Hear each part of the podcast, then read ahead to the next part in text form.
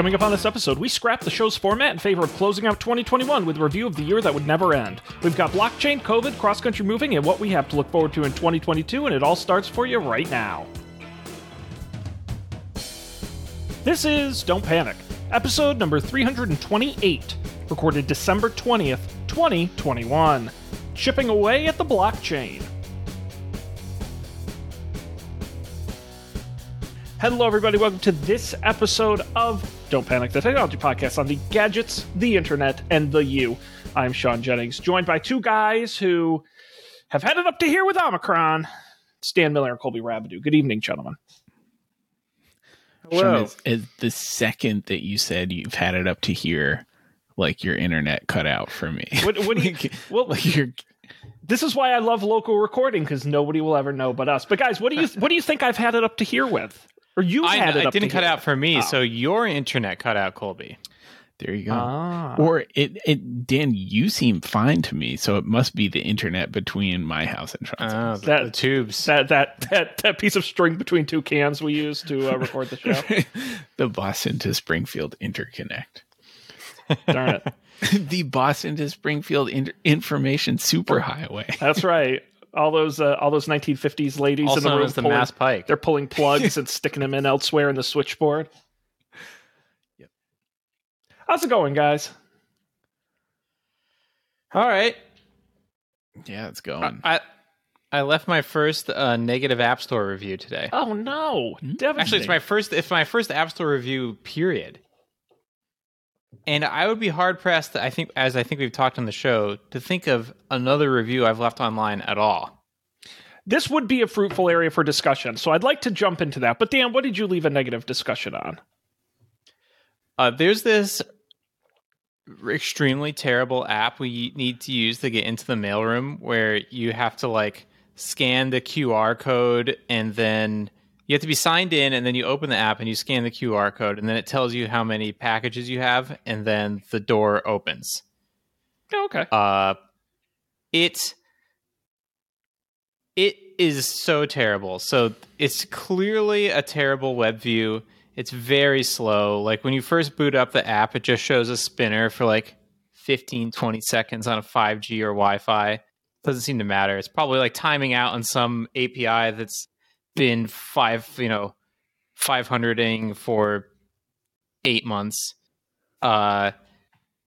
Sometimes you open up the app, like you haven't used it in a couple days, and it's like, the door's open.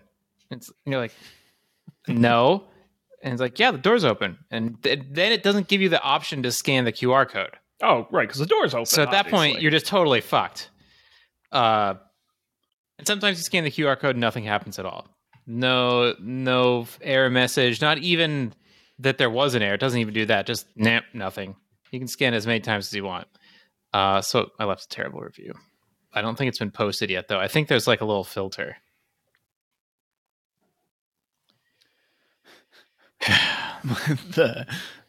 For some reason that reminds me of the in my latest episode of Technology Gaslighting. All of a sudden, the last 3 days, Siri doesn't know where she is. Oh no! Like, so when I ask like, "What's the weather?" when I'm going to go outside, she says, "Where?" Where do you think? All of a sudden, it's the only thing that has worked consistently on the Siri ball for a year. Have you asked her if you can leave a negative review? Maybe I should. Maybe Siri is having some aging problems. You reminded me of another broken thing about this app. There is a report a problem button, and you press it, and it gives you this little text area, and you can fill it out, and then you click submit, and it says error, and then it deletes everything. Yeah, they don't give a shit. That time, awesome. It does say error. Unlike when you actually try to use the app to do the only thing it's supposed to do. When if it airs, it doesn't say anything at all. Guys, we got to create our own app. This sounds so easy. Yeah. You know, I think I've talked about this before, but there are some instances in life where I look around and I'm like, I think you mentioned this a while ago, the Amtrak app, Colby. Like, I know I could do this so much better than what you're doing it. I don't even make like mobile apps, and I know I could do it better. Like this, maybe this is how Richard Stallman got started. Maybe this is where like free software came from. He was like, hang on a second. Why is my life being ruled by these terrible apps written by terrible people? I should be able to write my own stupid package locker app. Or I should be able to fix their bugs at least. At least console log the stupid error message. Well, this sounds like a really great scheme you're cooking up, Dan. I think you should go to your building and offer to write a new app for packages, except then you can use it to steal everyone else's packages. Be the perfect heist. No one would ever. And then, no, but then you just blame bugs in the app. Like, I'm a bad programmer. Just say I'm a bad programmer. I fucked it up. Sorry, all your packages got stolen. If I really didn't have any scruples, I would instantly start a startup that is package tracking and lockers. You know, that stuff is really big, and as I'm sure you know, in the suburbs, right? Like, well, who had my package? Where was it delivered? Who accepted it? Blockchain package locker. Full accountability and transparency. It only takes 12 hours to know when your package location has been updated. Damn. Which is honestly no worse than the UPS thing. So I'm sold. This is great. UPS shipping on... Well, you know, you could do shipping of NFTs, right? Sure, we could print them out. Like, get a 3D printer. Like, we'll print and ship your NFTs on the blockchain. I'm sure someone would be stupid enough to pay for that. You could sell bitcoins, like physical bitcoins. Sort of like stamp it with the hash or whatever. Like every stock image of a bitcoin, where it's just that little bee on a little coin. I'm sure somebody sells those. I'm sure you can buy them. We got to get it to the penny where it costs more for the image of the Bitcoin than the Bitcoin itself. Yeah. $10,000. Oh, such business people we are. I'm trying to think. I'm not a big review guy either. I once left... The worst review I think I ever left was at the Ramada in Fishkill. Colby was there when we stayed there. The worst hotel experience I've ever had in my life. That place was a grade A dump. And I left a big, long, nasty review, and then the manager very nicely responded, like, personally to me and was like, we're so sorry. Please come back anytime. We'd love to have a... And I never went back. I'm assuming it's been, like, condemned. That's a fool me once situation. Yeah, no, I was not interested. What happened? No, I mean, well, first of all, it was just enormously shitty. Like, it smelled like mold, and everything was just... You know when you see, like... oh, this building went through a hurricane, and then it's like 6 years later, it's been abandoned. Like, that's kind of what this place was like. And then the sheets were disgusting, and we had to have them replaced like twice, and the toilet kept like running and wouldn't stop. And what else was wrong with it? General grossness, I think, is probably the best way to put it. Creepy, like a place where people who've committed crimes go to hide from the police type place. Which maybe that's their demographic, and my review was out of place, but right, there you go. But that's about it. I'm not a big review guy. I did tell my contractor. So every contractor I've worked with now, like, their online reviews mean a lot to them, because that's the first thing people check is their. And so every contractor I've ever had says, "Please, I beg of you, if you do one thing for me, leave me a review online." And the contractor who did my basement asked me that, and I told him to his face. I said, Lee, God bless you. You'd probably prefer I didn't write you a review. I'm happy to pay you for the work you did, and let that be thanks enough. Because he did not do a great job. Not a horrible job, just not a great job. And I couldn't have gone, because what he wanted me to do is say, I love Lee, he's the best, everyone should hire him. I would never in a million years do that. So I said, you know what? Silence is the best option. Just be thankful I'm not saying anything. Sean, you're I want you to be my general contractor. Listen, when you cut a $30,000 check to somebody to do work on your house, you expect it to be fucking good. and when it's at best mediocre and at worst negligent, then I'm not going to give you a 5-star review. I'm sorry. I appreciate you have the balls to ask, but no, not at all. I'll do you the solid of not leaving a negative review. See, this is an interesting difference between you and me, because I would have thought that, but I would have said like, oh yeah, sure, Lee, absolutely. And then I just wouldn't have done it. No, I mean, I was half joking. I probably said it more aggressively to you than I did to him. I'm kind of talking it up for the show. I wasn't that aggressive, but I did basically say, probably not, but that's okay. And he seemed to understand. That's crazy. Yeah. No, that is one thing I have learned in business and in life. And it took me a very long time to get there. If you're paying somebody for a service, especially not like a fast food worker or something, like someone you've actually contracted for a decent sum of money, you can tell them to fuck off because you've given them money. Like, you don't have to be nice or like be overly polite or like not be rude on purpose. But like, if they do something stupid, you can yell at them because you paid them. Like, I forget that sometimes. I do that at work all the time with our vendors, where I'm like, if I don't like something they do, I'll call a timeout and be like, that sucks. Don't do that. And it's like, because I'm giving you a lot of money, you have to listen to me. It's a great perk. I'd make a great rich guy. It's a shame that hasn't happened. You got the lack of empathy down already. Have you guys seen Succession? No. It's been on my list. It's exceptionally. I'm about halfway through season 2. It's fantastic, but obviously they're all like billionaires in the show, and they kind of show living a rich life. And there's kind of a sly underlying tone of like what it's like for the help versus the rich people. And I'm like, damn it, I would be a really great rich guy. It bums me out. It's a shame. You never know, Sean. Oh, you're boy, still young. I'll keep dreaming. I'll keep dreaming. Do you have stock options in OMG roofing? No. Although I feel so stupid, it is very, not to get too much into it, but we're owned by like a private equity conglomerate. Mm-hmm. And for years, their stock was the flattest stock on the goddamn planet. I swear to God, a friggin' straight line, never moved. And we all made fun of it. We all laughed and joked about it. Over the last 12 months, it's 10x'd. And I feel so stupid of like, it's like Microsoft, who was flat for fucking ever. And then they kind of exploded.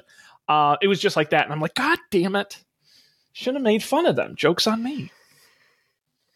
Although, in fairness, you could have invested in pretty much any stock over that time. That's true. And done well. That's true. And I do know the underlying fundamentals of the private equity conglomerate are not great. So I will continue to not invest in them. That doesn't matter, though, Sean. As long as no one else knows that. Fucking stock market, man. Bitcoin, blockchain. What is going on? Someone was explaining... Was it options trading? Oh, that really blew my mind. Option trading is like only one step below like debt swaps and like all that exotic stuff that crashed our economy more than once. Like, it's wild the financial products they will put together for people to invest in. So option trading is... It's kind of like shorting stocks, except you're basically just betting on what? On stock? Are you betting on stocks, or are you betting on like futures? Or what's the thing I'm thinking of? Like price of oil and so forth. I think you can do it both ways. I know when it comes to stocks, if I remember this correctly, you're essentially betting on what the stock's future will be, up or down. Right. Then you can actually trade. That bet is actually an asset, because if you're correct, you'll make a lot of money. And so that asset of the option, you can then trade because it has value in and of itself. That's where you get into options trading. So you're not even gambling. You're buying someone else's gamble. Right. But it might have value. Well, that's what it is. Doesn't necessarily have any value. It's our economy is wild. It's wild. But that's sort of like when they... Bundling debt is one thing that... Like, you can buy debt as an investment, because what you're essentially doing is you're buying... Like, they'll bundle auto loans, and you can buy that as a financial product. But what you're buying is essentially the interest that will be made on those auto loans as an investment. That's what happened in the housing collapse is that people didn't pay them. And so all the investors who bought them lost all their money. Right. It's again, this is wild, guys. Why are we rich? We're getting there. Frustrating. We got a couple good product ideas in the barrel. Right. We're going to have our package blockchain. We got the Snoomba, the cardboard blockchain. Although the market for the Snoomba is shrinking, I guess. By the way, I have a new product. Do you guys want to hear about my electronics construction project? Yes. I did some. Is this a product you've made up or a product you purchased? It's a product I bought all the parts of and invented and assembled myself, cool. including some wiring. So we have not talked about this yet because we haven't done the show. I have an office now at work. What? I know. Pretty exciting. Does it have walls? No windows, but it does have walls and a door. Wow. And the door has. Are the walls glass? No, they're yellow. Bright yellow. Okay. That's better than glass still. Yes. So it's very private. Tape yellow? No, more like a dog vomit yellow. It's not great. It's not great, but it is private and it is an office. And I was telling you, Colby, I bought one of your previous picks because as a very nice gift, my mother bought me a Keurig for my office and I bought an Ember mug. Nice. Because I remember you had picked that and I'm like, I got to up my, because right now I use like a travel mug, but I want just like a casual mug, but I don't want my coffee to get cold. So I picked one of those up. There you go. But a big problem I have in my office is nobody knows when I'm on a call or not. So they all just come up to my little window and they do this. And they go, they hold their hand up to their head. Are you on the phone? And it's very annoying. So I said, sure. Someone must have invented a product that tells people whether or not you're in a meeting. Like visually at your door. And there are companies that make like little USB plug-in lights and stuff. But I can't install any software on my work computer. So none of those work. So a normal person would give up. I don't do that. So instead, I bought a bunch of electrical parts, and I'm proud to present the first product. It looks like a bomb, but it's not. I invented my own wireless office status light.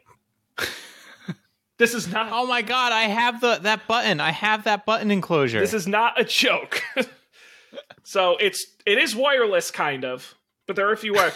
So I bought like an over-the-counter, non-name brand Amazon wireless switch with wireable components, put it into this electrical box with an 18-volt plug, and wired it up to these lights. So this is going to hang on the outside of my office door, and I have this wireless switch, and then I can just hit and light them up and give people a stats light like, oh, Sean's available, it's green, or like, no, I'm in a meeting, it's red. Have you thought of what you want orange to mean? So my thought at this point, orange is going to either be one, two things, because green is like, come on in, and red is leave me the fuck alone. Orange is either going to be like, I'm concentrating, but you can knock, or out of office. Haven't decided which yet. From home. Yes. Now, are you going to include documentation on the outside of your wall? Yes, I'm going to print out a little sheet that points to each light. That's so awesome. And I'm going to... And actually, I do have one more part coming where I'm going to take this wireless switch apart. And it's a little thing, so it'll tell me... Because I can't see this on the inside of my door. So in case I forget which are on and off, I have a thing that'll tell me on here. But, yeah, I bought all these parts. And I also need a wire caddy for this. But, yeah, so it kind of looks like a bomb. But it's not. It's an electrical box with a bunch of wires coming out of it. And, yeah, so this was my project. This looks very similar to, I think you helped me come up with some of these ideas. Remember, I was going to Spain, and we needed to put a booth together. Yes, and we ended up with this like you press the button and like a light turned on. Yes, that was in my luggage. Yeah, and it basically looked like this. I mean, this is a standard industrial part. Like this is for like big ass machines to like let you know they're on or not. Did you get harassed at airport security again? No, I was shocked. Dan doesn't look like too much of a threat. Oh, actually, when I was flying back from Seattle, I was in the TSA pre-check line, and the guy behind me, you know, goes through the metal detector or whatever, and then a beep emanates from the little backpack scanning machine, and the guy behind me goes, what did he say? Oh, I'm a magician. Those are fake cards, or something like that. It's like, wow. It wasn't something, though, like the fake cards. I'm like, how is that suspicious? Like, what's in the cards? Like, what is fake about it? Don't they use some kind of magnetism? Oh, maybe. And so I wonder if that would screw with an X-ray machine. Yeah. I don't know. I thought that was so funny. But I would think like, you would. A magician never reveals his secrets unless it's in the TSA line. Unless you're under arrest. No, I would think you would just check that. But I mean, more power to him.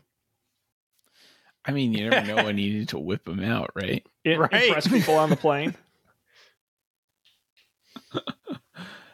A magician. I wonder if I've ever met a magician. I mean, I don't. You wouldn't know if you did necessarily. That's what I mean. Well, you did meet the hypnotist that one time, but he programmed you to not remember. Right. That was pretty funny. All those things you did under the spell of hypnosis.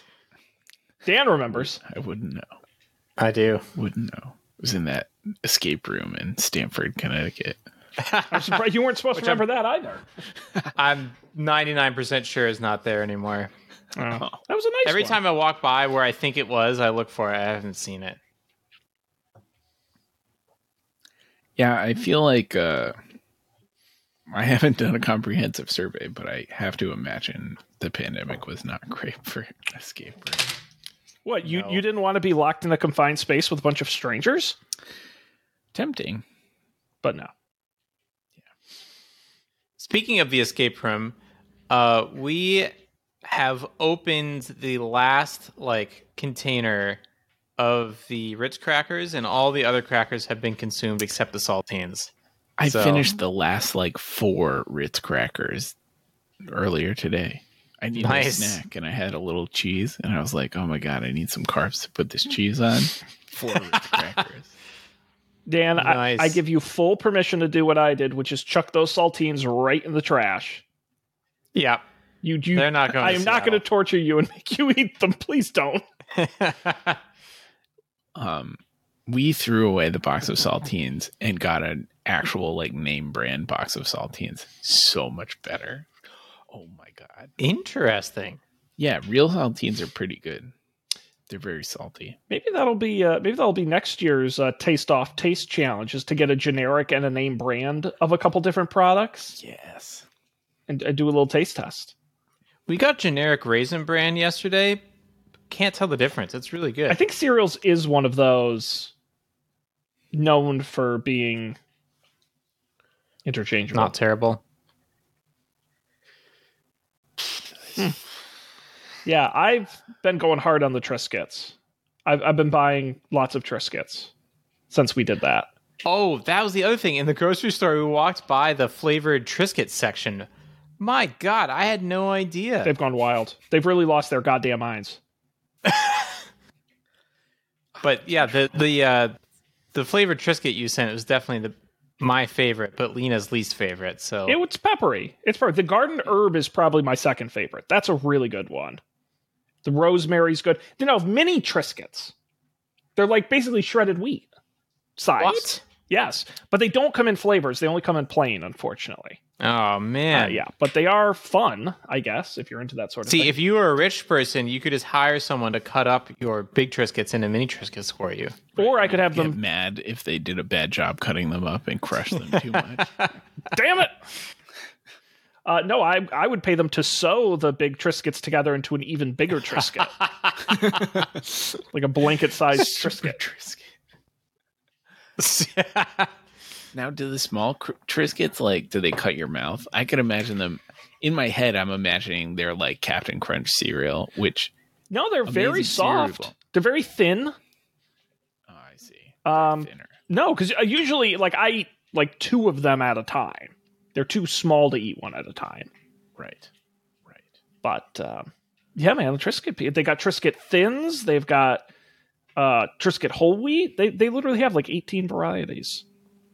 I think the Triscuit Thins are pretty good. I did like those pepper ones. They were so peppery. I honestly, just a pepper explosion. I was not expecting that.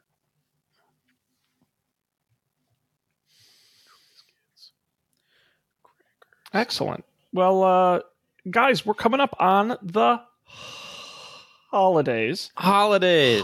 This will be our last pre-holiday show.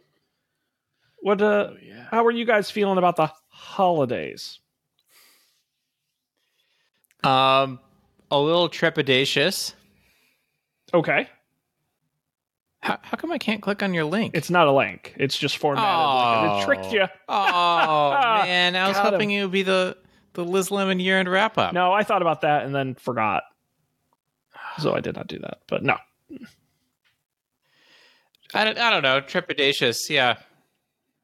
Yeah, I don't know. Maybe this is just where I'm at right now, but the whole COVID thing feels pretty, I don't know, pretty hopeless. Here's what I don't understand. Maybe Sean, you can often help me understand things. No. Okay. No pressure. How come last year at this time we were what, like 0.00001% vaccinated? And we had N COVID cases, and now we're like in Connecticut, like 85% vaccinated, and we have like 0.95 of that. Like we have 95% of what was last year. Yep, doesn't feel reasonable. Dan, sometimes life just isn't fair. Is kind of the best I can give you. No, honestly, it's just one of those things that the vaccine is extremely good at preventing severe illness. It's only kind of good at stopping you from getting it at all. Like the vaccine is not, it's kind of like the flu vaccine where like, it's not definitely going to stop you from getting the flu. It'll just help you if you get the flu. I was reading a number from a local hospital near me talking about hospitalized patients. And it said, you know, they said what percentage of people in the hospital were vaccinated versus unvaccinated. Now, what do you guys think the percentages of people with COVID admitted to the hospital? What percentage were unvaccinated? I think I know this.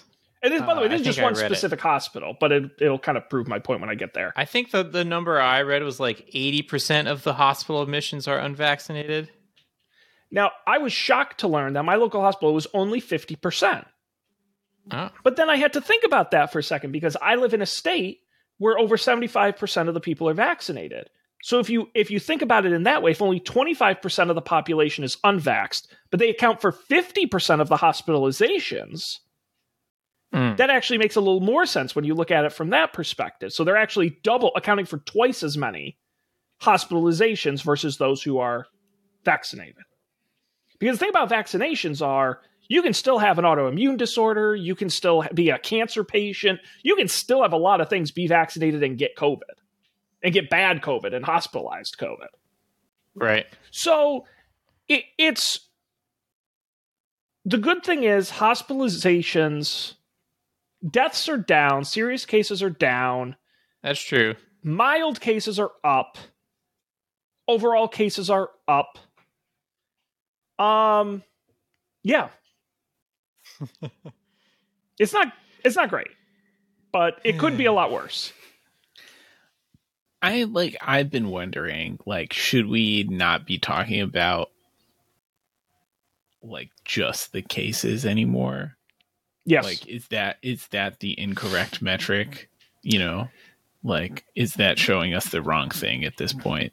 That's what people are saying about Omicron. The other thing about Omicron, by the way, is Delta is still going around, which is a more severe strain. So people are getting both. At the same time? No, I don't know if you can get both. God pray the person who gets both at the same time. No, I don't know about that. But No, you're absolutely right. And that's, you know, the NFL just made a big thing. They had so many players test positive that they actually had to change their rules to say, if you're vaccinated, boosted, asymptomatic, and you test positive, you can continue to play and practice.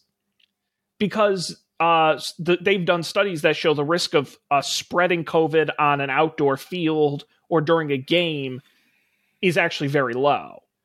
So they're actually going to let you play. So I think we're going to head in that direction where the treated asymptomatic people are going to not be pushed as far as before, if that makes sense.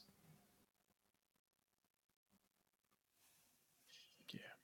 It could be worse. Anyways. It could be worse. No, honestly, I mean, it could be. Look, that's comforting. It's not good that people are sick and the hospitals are going to be. But again, if you look at the spike last year to this year, we're still not as bad as the peak of last year, which is good. See, that's the other thing I don't understand. Because on the one hand, you look at the cases and, you know, as Colby was saying, it's super scary.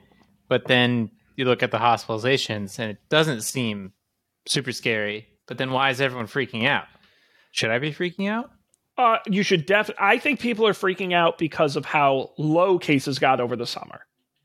I think if it had been sustained as high as it was last January all through the year, we wouldn't be freaking out. I think it's because, like, in July, they were, like, basically incredibly low. And I think that's what people are freaking out at, just like they did last year when it spiked up at the holidays. So I just think it's a temporary panic. Look at the cases come February or March, and if they don't start to drop, then start to get concerned. It's just, as you guys know, colds and flus are going around. It's just everyone's indoors. It's just that time of year, unfortunately. It is. Now, did you say, Sean, you said, I have not been reading the news at all, because, like, why would you? It's not doing anything for me.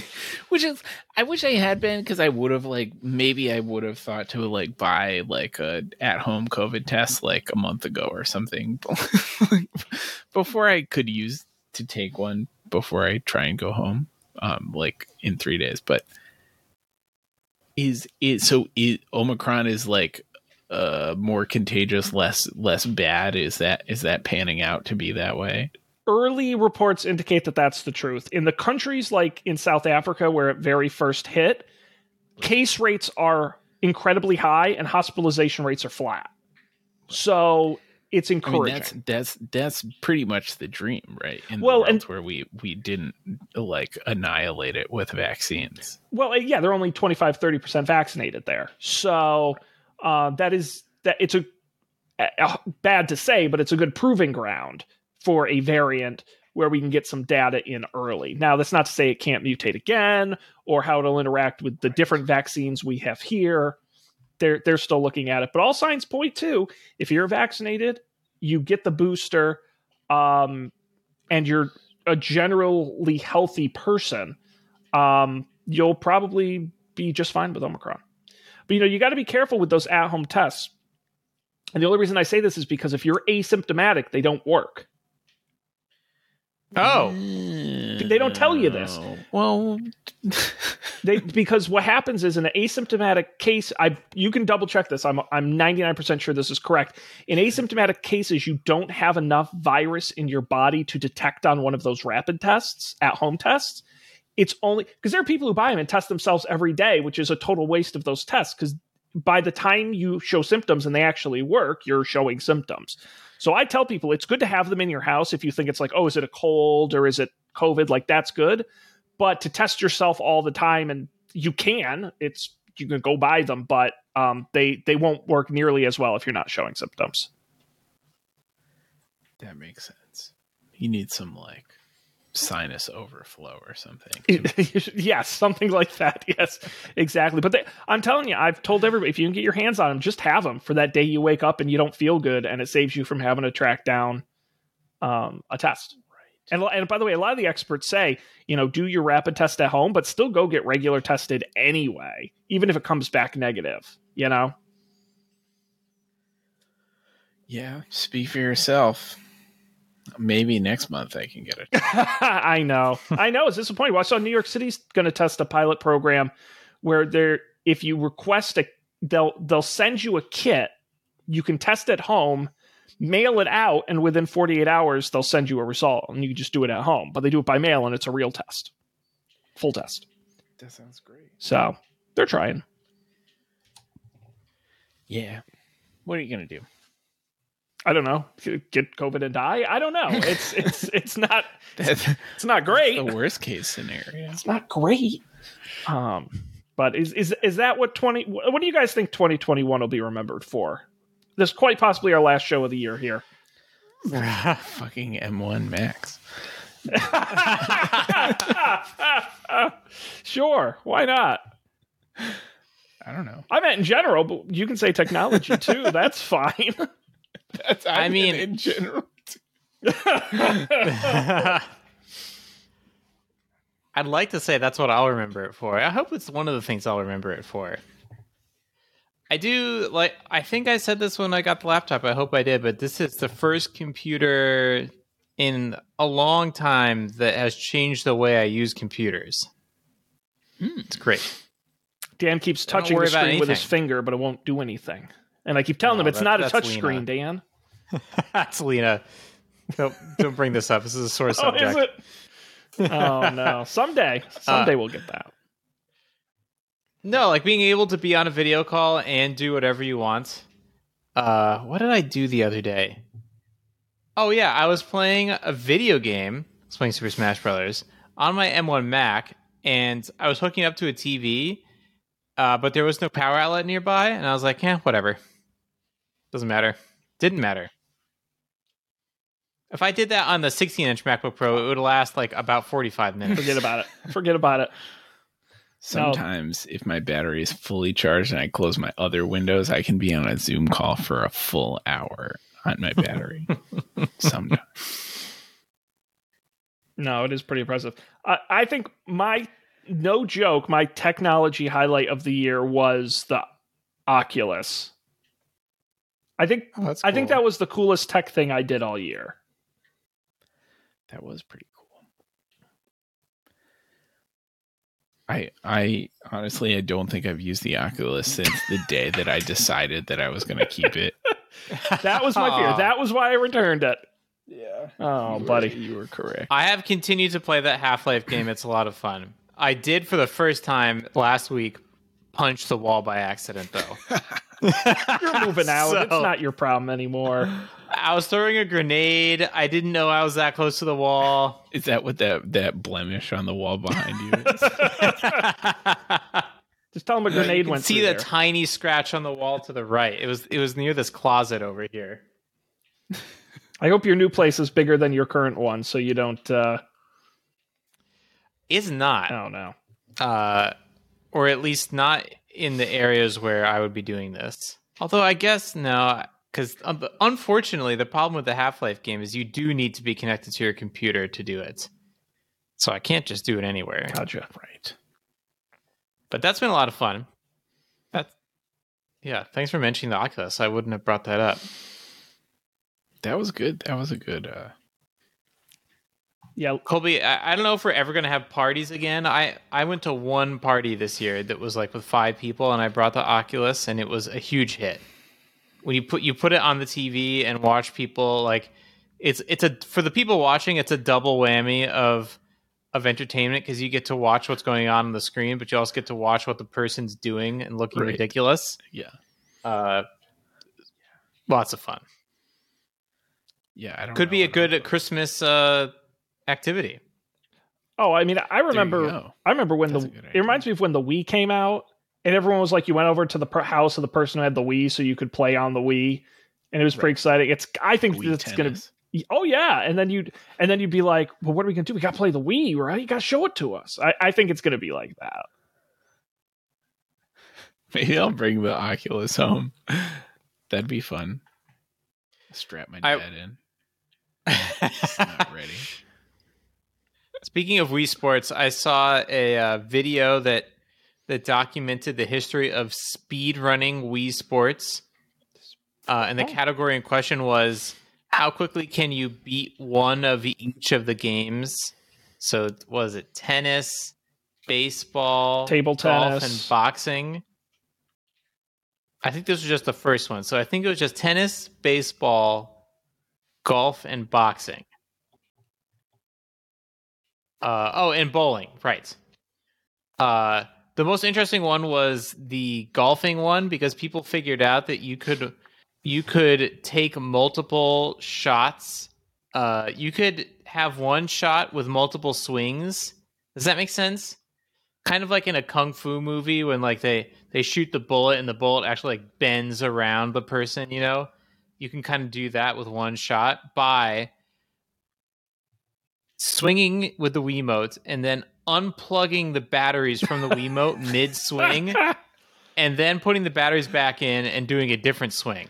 Ah, nice. And so I think the game like assumes that it like lost connection for a second or something. So there are these speedrunners, like physically, they're like trying to take the batteries out as fast as they possibly can. They have these like rip cords, or like whoop, and they rip out the batteries, and it stops it. It looked absolutely mind numbing, especially the baseball one, where like it was most efficient to like because all you need to do is win, not by that much. So you got like one run, and then you just want to strike out as quickly as possible and then prevent the other person from getting runs. Because it didn't matter how much you won by or something like that. It was kind of interesting, but people have different hobbies. I keep thinking to myself, maybe I should get a hobby for as a resolution next year. And then I hear stories like that and I go, Wii Sports Speedrunner. I didn't like any word in that sentence. Wii, sports, speed, or running. You like sports. But I'm not good at them. That's okay. Now, if there was like fantasy Wii Sports Speedrunning, I might be able to do that. Where it's like the caber toss and... What other sports would people in medieval times play? So it could be fantasy Wii Sports. Oh, what was the one where they had to take like a bale of hay and they had to chuck it up over a tall thing? I don't know. It was all part of the Highland Games, the Highland Scottish Games. But now I have to remember what the events are. And this. They have a whole website, and they will not tell me what the goddamn events are. Not helpful. I've seen it on ESPN. ESPN 6? Yes. Exactly. The Highland Games. Events. Heavy events. The caber toss, right? The stone put. The Scottish hammer throw. The weight throw, the sheaf toss, that's what I was thinking about. A bundle of straw weighing 20 pounds and wrapped in a burlap bag is tossed vertically with a pitchfork over a raised bar, much like that used in pole vaulting. They were just taking like a catapult? No, they literally, they take it from the ground and they go, whoosh, and they have to chuck it up way over this thing. Wow. It's pretty neat. Speaking of technology that we think will be remembered from 2021. Do we think that the Web3 blockchain-y kind of stuff, NFTs, will people be talking about that as something that happened in 2021, 5 years from now? Or will it be like 3D TVs? No, because people can actually make money on the blockchain. That's the difference. Nobody made any money on 3D TVs. That's why they didn't work. I think at NFTs, someone somewhere is making money. So I think they'll stick around. I don't know. It'll be like one of those corners of the internet I look at and just don't understand, but I know it's very popular. Hey, but you're a proud NFT owner. Oh, don't remind me. That was probably my worst technology moment of the year, is the money I freaking burnt. Although I got, it's so funny. I so don't understand how this works. I got an email from those guys, the NBA Top Shot guys, that said, we just deposited $10 in your account. I'm like, oh, I must have like sold a thing or something. No, they won't tell me why I now have $10 in my... They said it was an adjustment. And they just gave me $10. That seems like a trap. It's all a scam. So no, I just... Kate. Can you take the $10 out? I can take the $10 out. I probably should before they do something with it, but or they maybe change their mind. I could buy more NBA moments. I'm sure that's what they want. I definitely shouldn't do that. No, so that was awful. I'm still mad about that. I will never, ever, ever make my money back. That is almost as bad. Did I ever tell you about the other worst investment I ever made? No. It's minor, but it just pissed me off. So Disney movie VHS tapes were very valuable on eBay. Nostalgic, people loved them, right? The plastic clamshells of back in the day, like the 90s tapes. And people, people like Beanie Babies, or Pokemon, there's a new nostalgia. People are paying good money for these, especially certain versions. I saw someone on Facebook was selling a huge box of them for like $50 for the box. And I knew like one tape in there is worth $50. So I'm like, all right, you know, and I'm never this kind of guy, but I'm like, all right, I'm going to do it. So I went and bought this whole box for $50. I kid you not, like 2 days later, Disney Plus was announced with all of the Disney movies on it. And then all the tape values completely plummeted to like nothing. And so I think I ended up breaking even. I was able to sell them, but the like $1,000 plus it would have been worth like 6 months prior really pissed me off. That's crazy. It's just I would have thought that was all about the collectible nostalgia of the physical item and not about being able to watch. It's both, though. Fantasia 2000. It's both because it is certain. It's a level of effort thing where it's like, I want to watch the movie. There's no easy way to watch it digitally. Yeah, I could get a DVD or something, or maybe there's one on Netflix, but for a little more, I can get the VHS tape. That's cool. And it's like, well, I could watch it in like 1 second or go through the hassle of bidding for something. You know, I think it's just the nostalgia didn't meet the demand. And the market got saturated in the tapes, unfortunately. That was the other thing, because then they stopped selling, and then there were a lot of them. And so if you guys want some, I think I still have a few of my storage units, so if you're interested, if you want Sleeping Beauty on VHS, let me know. Real cheap. Now, do you think that VHS tapes are going to become like vinyl, where people will seek out that authentic VHS viewing experience? 100%. And I think it's so funny because vinyl remains classic. Cassettes do not. Yeah. And I think it has to do, but CDs are coming back. And so I think it all has to do with what generation, what type of music, what time. I think the era of the cassette, which was sort of that like disco kind of like, I think people shied away from that. And by the time the 80s music scene, late 80s, early 90s music scene exploded with CDs, that's where people got back into CDs. I think it's the same with VHS tapes, where I think they were really hot at the right time. And everyone's going to be nostalgic for it. There was actually a great new Netflix series that's out, Saturday Morning All-Star Hits, which is Kyle Mooney from SNL did it. It's sort of it's a series that's a play on Saturday morning cartoons and VHS tapes and those sorts of things. And I think there will continue to be a big nostalgia for them. Do I think it'll be big bucks? No, but I think they'll be worth something. The only problem is they don't make VHS players anymore. Like they still make record players. Right. Were they making record players 15 years ago? You're right. Certainly less, but I would bet still more than VHS. Like I've looked for VHS players. They literally don't manufacture new ones anymore. You can only get used ones. Is there like a budding aftermarket VHS player repair market? And there's good money in it. Absolutely. When I started digitizing my tapes like 2 years ago, I went on eBay and I did some research and looked around, and yeah, there's legitimate money in it. Because people also look for, especially if you're like an archivist or something with certain quality, you look for certain types and certain eras of VCRs. It's very interesting. Huh.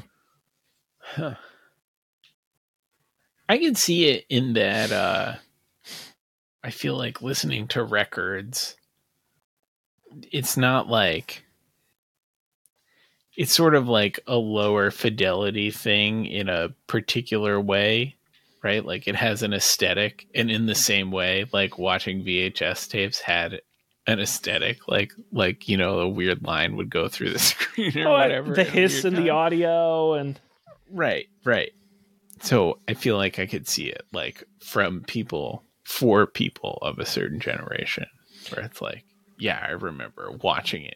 I remember watching this, but I also remember watching this with these like weird artifacts on the screen. Now, would you need a CRT TV though? Maybe. I don't know. I don't know why those things happen. I will tell you though, as someone who has digitized VHS tapes, if you do a mediocre enough job like I did, they still look like VHS tapes on your big flat screen. Nice. Like streamed off of my Plex server, they look like really mediocre VHS tapes. So, of course, that was like hand recorded, you know, family movies. But right. No, it is interesting. You know, I don't know if you guys have seen it. Music videos specifically fascinate me because 90% of them we all saw on television, on MTV or wherever, where the quality wasn't good. Have you guys seen any of these like 4K upscaled music videos? They don't look as good, I would argue, because I'm so used to seeing them in a certain format that when they look like they were cinematically shot in 4K, it's like, oh, this isn't, I don't like this. And so I do think there is something to the format does make the message in some way. Yeah. Well, I still can't get used to the like motion smoothed TV, which part of me is sad that I still have the same TV I've had for 9 years. But the other part of me is not sad because it has like, I can just turn that off. It does have the motion smoothing and it occasionally turns back on of its own volition. But like, what is that? Motion smoothing? Yeah. Essentially, it uses a processor and software. So a TV is made up of frames, right? 30 frames per second. And what it essentially does is instead of moving from like frame, what it does is it blurs the action, but it smooths between the frames. And so it theoretically, because a movie has more frames than your television does, and so theoretically, by smoothing it, it should look more like a movie, like it has more frames. The problem is because a computer's doing it automatically, it doesn't do a good job, and it's not really designed to do that. Movies are purposefully shot in a certain way that television isn't. And so when you upscale television or sports or something like that, it looks weird. Am I remembering correctly that movies are shot in like 24 frames per second? Yes, exactly. Television is usually shot in 30 frames, sports up to 60. But it's not simply the frame rate. There's other, and I am not an expert in this in any way, but there are other elements that go into it. And so it's that, if you ever heard the soap opera effect, because soap operas used to shoot on a higher frame rate tape because they were produced cheaply. That's so, I would have expected that higher frame rates would be more expensive. No, because they want television to look like movies, right? So theoretically, believe it or not, people want less frame rate. 4K digital eliminates that, right? Because there are no frames. So it's ultra smooth. That's why digital looks so much better. If that makes sense. And actually, digital, they'll put filters on digital movies to make it look like it's film. And they'll actually remove frames. It's all very strange. Basically, the issue with televisions is it's an AI software doing it. Right. And it doesn't do a good job. I see. Okay, now I'm caught up. Right. It's like Thank you. It's like the computer in your television makes every program look like a soap opera, and it's quite unpleasant. And like, you can't turn this off? Usually you can turn it off, but like, you know, any non-weird person who has purchased an LCD TV in the last like 7 years has not turned it off. Like if you're watching TV at someone else's house, it's on. Or if you go to like a Best Buy or something and you look at the TVs on the wall, and you're always like, why doesn't this look like it does at home? And it's because it has all that. My father just bought a new TV for the first time in quite a while. And I wasn't there when he set it up, but he called me. He's like, Sean, the picture on this thing is awful. It's awful. I hate it. What's wrong with it? And so I took him it had every bizarre, like the lighting was set to like vivid and like the setting was set to like action or like gaming or something. He bought a floor model. No, it was brand new, but it was just so bizarre. Like why every kind of motion smoothing and every fancy technology. And it looked, he's like, why does everyone look like this? And I had him turn it all off. He's like, oh, that looks much better. Like, what are you doing? Yeah. TVs. Now, guys, as we approach the end of the hour here, having just blathered on for quite a while, our year-end wrap-up episode 2022, a mouthful of a year coming up. What do you guys expect for 2022? Big question, loaded question. I think I'm out of the prediction game. I don't know. I've never been more nervous about making a prediction. Do we know what our predictions were last year? Did we make predictions? Well, that's what's so funny is last year I made a sheet and there's nothing written in it. So last year, I think that's why I didn't do it tonight, because I think we blew up the format last year. Oh no. Yeah, I have to imagine I felt similarly last year. At least last year we knew that there would be vaccines. That's true. I would have thought that we would have been able to make predictions last year. You know, though, the one prediction, I think we talked about it on the show last year, but I want to bring it up because it was in the spreadsheet. We predicted the presidential winners. We did? But this would have been 2 years ago, because by this time last year, we would have known. So I think this is from 2 years ago. Do you guys remember that? Oh, my God, no. And I just like to brag because I won, because I picked Biden. Colby picked Warren or Bernie, and Dan, you picked Trump. So, but I just happened to see that in the spreadsheet. Glad I wrote that down. I think that I do remember that. That was my theory, because incumbent presidents usually get reelected if the economy and it was close. So you weren't far off. No, I think last year we did like a end of decade episode because it was the end of 2020. And so, guys, what's going to happen next year? Doesn't even have to be specific. Are we feeling good? Or feeling bad? I mean, I'm not feeling as bad as I was this time last year. Okay. But like, it's a pretty low bar. But yeah, I'm not feeling as good as I was earlier this year. Right. So. Okay.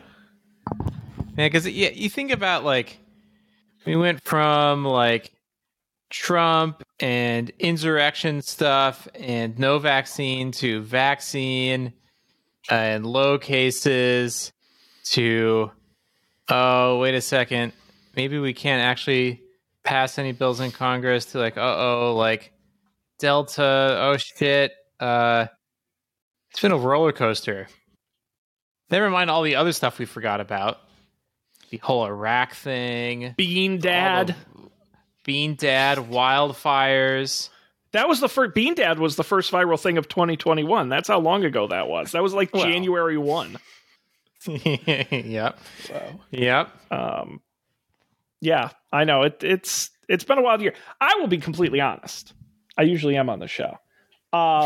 I am not optimistic for next year. I think next year is going to be worse than this year. I really do. I think every year for the next 2 or 3 years is going to be worse than the year before.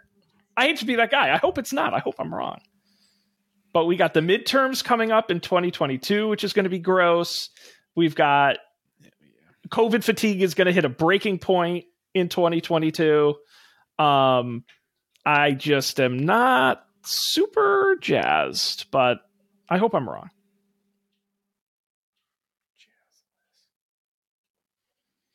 All right. Do we think we're going to get Apple VR AR product in 2022?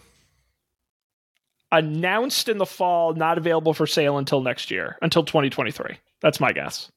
Okay. Teased. What about the Apple Car? Is this year the year? Absolutely not. I'll eat my hat if we get an Apple Car. I was going to say, I do think we'll remember this year as like an electric car year. Yeah. Going from like, it's only Tesla to now like everybody is selling an electric car this year, at least one.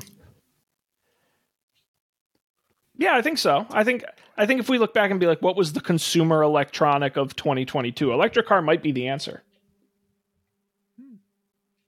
I would totally buy that. But next year, I don't know. The Apple doing VR stuff is the only thing on my mind that I'm excited about. Maybe PS5 games will come out. That'll be exciting. Do you have a PS5? Maybe you'll be able to buy a PS5 on Amazon.com. Here's a question. I was going to say, I'm not buying a PS5 until they come out with a small one. I saw a PS5 in real life recently. It's huge. It was so big, he walked right into it. I had to look up. Oh, sorry, I didn't see you there. Yeah. What was I going to say? Do you think that this time next year, let's say December 1st, let's make a long bet. December 1st, 2022. Can you go on to Amazon.com and click buy it now on a PlayStation 5 and have it delivered within 2 days?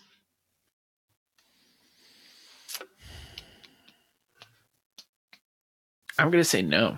I don't think so. I'm going to agree. I think it's too much of a cluster. But I think it's purely for marketing purposes. I think by then the manufacturing's fine. I think at that point they realize, oh, we can actually get more buzz by doing these limited drops and stuff like that. Right. And keep it in people's minds. I'm still spending money on PS4 games. Yeah, exactly. And by that, there's already rumors of the PlayStation PC service. And so I think they're going to focus on gaming and on cloud stuff, and they'll sell consoles when they get around to it. They don't make any money on the consoles anyway. They make it on the games.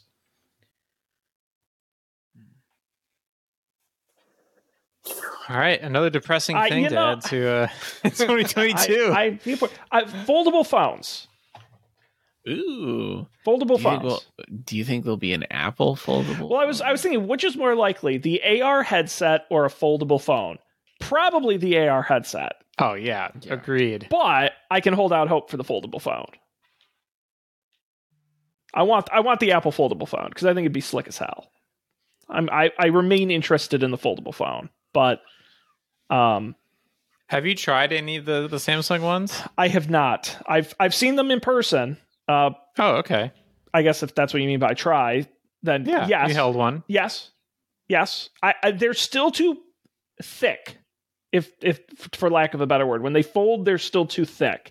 So I think in a couple years when the technology gets better, when I can get a foldable phone that's as thick folded as my current iPhone, it's a no-brainer. It's an absolute no-brainer at that point. Right now, it's just a little too chunky. I think this is unrelated, but I think the iPhone Pro is now too heavy for me. Like, it hurts my hand. Like when I hold, I've like noticed this. Like when I hold the phone, I have it propped up on my pinky, and I've been getting like it's very bad for you. Weird like pains and stuff. Oh, medically, it's terrible for you. You'll screw. It's like carpal tunnel. You'll screw up your hand and your wrist. No, totally. I've been trying to do other things, but like it snuck up on me once I got this new phone. It was like whatever,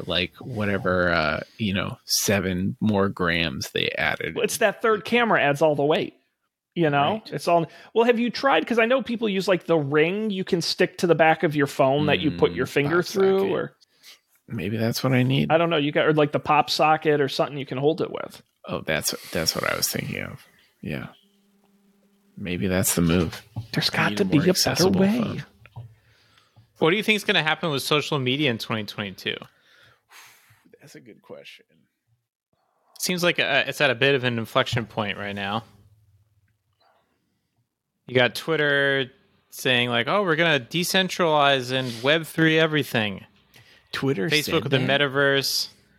Yeah, Twitter and maybe it's not so much Twitter as the extended, Jack Dorsey universe, but they renamed Square to Block, and it's all going to be about the blockchain. Nice. Twitter has its decentralized subgroup and a crypto subgroup. Remember Facebook's cryptocurrency that totally blew up? That was awesome. That may have been my favorite thing of the last couple of years. It's still going, as far as I know. Basically everyone quit. It does still exist, but basically everyone quit. And then they're like talking about like spinning it off. So it's not a Facebook thing, but it is a Facebook thing. I think interesting. If I'm going to be optimistic about next year, I think social media will get very incrementally better. I think it's going to be chipping away at the block, but I think they're going to make little policy tweaks every so often. And it's going to slowly get a little bit better. Chipping away at the blockchain? There's the episode title. Thank you, Dan. No, I think it's slowly going to be like, limiting or banning political advertising and prioritizing the feeds in a better way, and certifying news and misinformation. I think little by little, I'm going to hope by the end of next year, it'll be better. I feel like just no political advertising would be great. Well, that's what everyone says. It seems like a no-brainer, but they also like money. So, right. Cognitive dissonance. I really, my Instagram, I don't know if this is, I'm in an experiment group or this is happening to everyone, but my Instagram started like inserting suggested posts into my feed. Horrible. Hate it. Makes it useless. I'm done.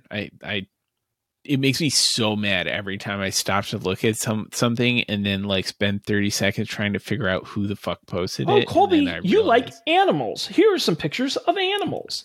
Yep. And there's no way to turn it off that I can find. I think I don't care to look through the settings for something like that. You just won't use it. It's not worth it. I think 2022 is the year that tweed.systems takes off. Yeah. We turned to RSS. Folks, hold on to those stock options. They're going to be worth something. Maybe I can make RSS feeds for Instagram profiles too. I would actually be very happy about that. More so than Twitter, because I think people tweet too. Honestly, for me, I think there are too many tweets for RSS, but Instagram with the image attached? That would be nice. Some people tweet too much. I bet you... The thing is, though, I bet you could already do that with IFT. Oh, probably. But they're trying to get money out of you. That's true. With the right Colby spin, I think that would be impressive. Right. I recently fixed the bug in tweet.systems that made it work again. So it's like working much better, which is nice. I love it. No, I think I'm going to be like our friend Matt Mariani, the only person I know who still posts stories to Snapchat. So maybe let's just go back to Snapchat when life was good. Snapchat. Good times. Wow. Social media. Maybe there's a new thing coming for us. Oh, this sounds like a threat when you say it that way. Well, it's coming for us. This summer. Impending. Yeah, who knows? There'll be some, were we really expecting... The NFTs weren't a thing this time last year, so... You're right. What new useless technology will we get this year? Now, that's a good question. Like, were NFTs, like, not a thing at all? Like, were they completely invented in 2021? I mean, where's the NFT for NFTs? I think the concept of an NFT has been around for a couple of years. Okay. Who created the first NFT? 2014. That's a while ago. And you can buy the original one for $7 million. Wow.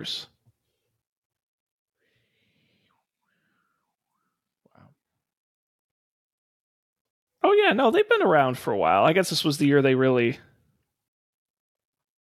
popped off. Huh. Well, there you go. Maybe next year the show will be on the blockchain. Who knows? The next year the show's going to be off the chain. That's all I know. Yes! Going into what year are we on? Year 8 or 9. In 9, I think. Say it isn't so. It is so. 2013. Wow. Yeah. Crushed it. Wow.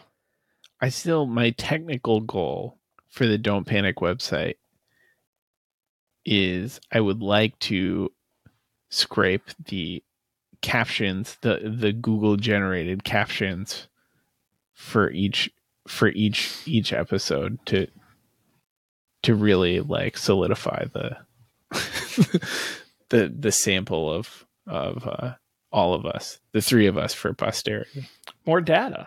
Well, I was just reading they're now putting like sensors on NBA players while they're playing to track like their health, and they're going to like cross like on screen during the game. You'll see like how far somebody ran or their heart rate. We should have biometrics for this show while we're doing it. It's like a little on screen thing with like our heart rate or, I don't know. Could be the future. Telemetrics. Yeah. I like it. It's going to be great. 2022. What a year it'll be. We've been doing the show so long. We'll now have two hosts who have lived on the West Coast. How long do you think it'll take for us to get to 100% West Coast experience? A while. Oh, I would love to live on the West Coast, but I lived on the South Coast. Does that count? If that counts. We've all done a significant move, or we will have all done one. Yeah. And I still cannot believe after 9 years we still do the show on Monday nights. Yeah, that's a weird choice. Like, of all the nights of the week, we're like, what's the one night where you have the most energy? You're the most excited to do this. For some reason, we've always done this on Monday. And now it just becomes a thing where it's like, we can't change it now, right? But it's just so funny to me that people have literally said, like, why do you do it on Monday nights? I'm like, because we don't panic, man. We make it happen. Yeah. Yeah, I feel like just everyone who knows me now just assumes I can't. Even my mom, I called my parents tonight earlier. My mom's like, don't you have the podcast tonight? It's great. We're known for this. Where everybody, you could be watching Monday Night Football, or you could be watching us. No, this is really wonderful, guys. 2021 in the books, a wonderful year, a great year spent with you two guys here on the show. It was such a treat getting to hang out and do some fun stuff, and I'm very excited for 2022. We'll have a great year coming for us, and hopefully for everybody. I hope our predictions are wrong. And of course, I've run Up for Debate as well. I got to plug it because we're wrapping up the year over there. We just recorded our 2021 year-end wrap-up. Matt and I, we talked about the movies, the music of 2021, what we talked about on Up for Debate for 2021. And we're already planning some great stuff for next year. Of course, our annual Super Bowl prop bets will be coming up soon in early February. We're also going to be doing an episode on Matt's book I was supposed to read over the summer and have not read yet. So that will be good. And we're going to do another movie commentary very soon. So we got some good stuff happening over there. You're going to check it out at over upfordebate.tv. But of course, for us, you should go to our website, don'tpanic.io. It's really great. Colby made it. It's got all the links and the picks and the shows and the whole thing. It's really fantastic. And of course, subscribe wherever you get podcasts.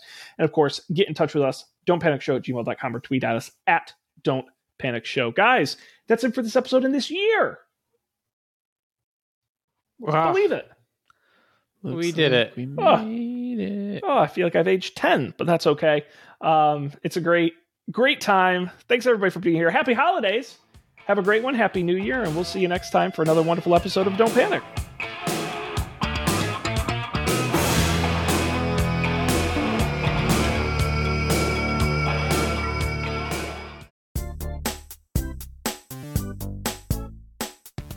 This has been a Coffee and Beer production, executive produced by Dan Miller, Colby Rabideau, and Sean Jennings.